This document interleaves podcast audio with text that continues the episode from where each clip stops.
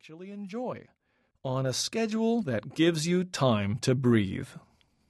As you free yourself from the pressures of a traditional fast lane career, you can start to experience the life you've always wanted a life that can change the world for the better, a life that makes you excited to get up every morning, that has a chance to be an inspiration to young people and friends.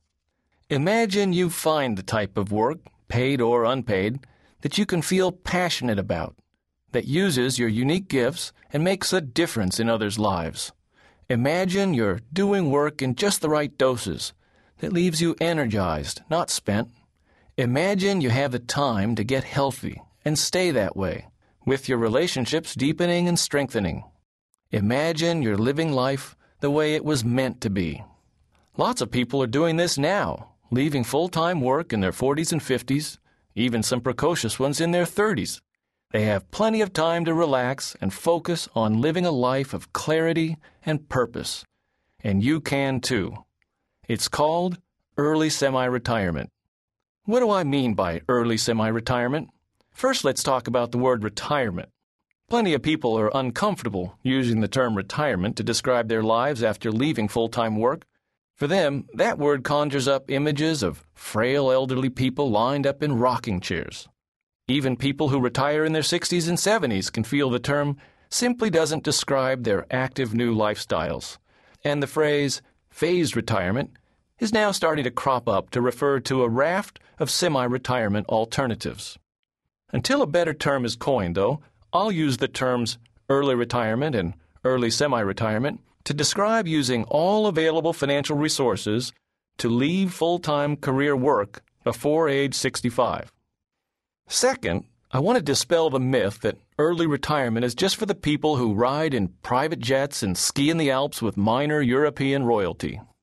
Based on data from the Fed, about a quarter of all American households could today choose to dump the car, sell the house, pocket the home equity, and move abroad to one of the many early retirement meccas, living quite comfortably on just $500,000 in assets. And, hard as it may be for coastal high earners to believe, early retirement chat groups are full of folks living singly or as a couple on 20,000 or $25,000 a year right here in rural parts of the U.S., shopping at discount stores, buying used cars, and relishing lives of financial independence. In other words, with some time and planning, early semi retirement is probably within the grasp of everyone listening to this audio program. But before I begin, let me provide one warning. Wanting early retirement and achieving early retirement are two very different things. I want you to be excited about the possibilities of changing your life, but I don't want to lead you down the primrose path. You'll need to give yourself and your family enough time to plan and adjust to this new way of living, and you'll need the financial resources to make it work. What we're talking about here is pragmatic idealism. The worst thing you can do after listening to me on this audio program is to run off, quit your job, and cash in your 401ks because you've suddenly got religion. Because of time limitations here, I cannot provide you with all the hard nosed facts about saving, investing, and the financial disciplines that are included in my book, but they are important. So I urge you, if you're interested in early retirement, invest in a copy of the book and really study chapters 3 through 6 to make sure you have a good grasp of the financial side of retiring early before you take the plunge.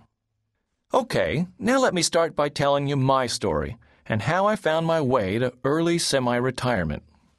A few years into my work life, I discovered a book about early retirement and set about making plans to get there. Seeing my own life slipping away in stress and overwork sent me searching for a sane alternative that would bring work, family, and personal time into balance. A way to slow down, have time to breathe, think, and just live. I knew I'd need to provide for our long term financial needs. I thought in terms of becoming my own rich uncle, giving myself a sort of lifetime endowed professor's chair or trust fund, like an annual lottery payout, and buying back my freedom. In preparation, I built the family savings to the point that I figured they would provide a safe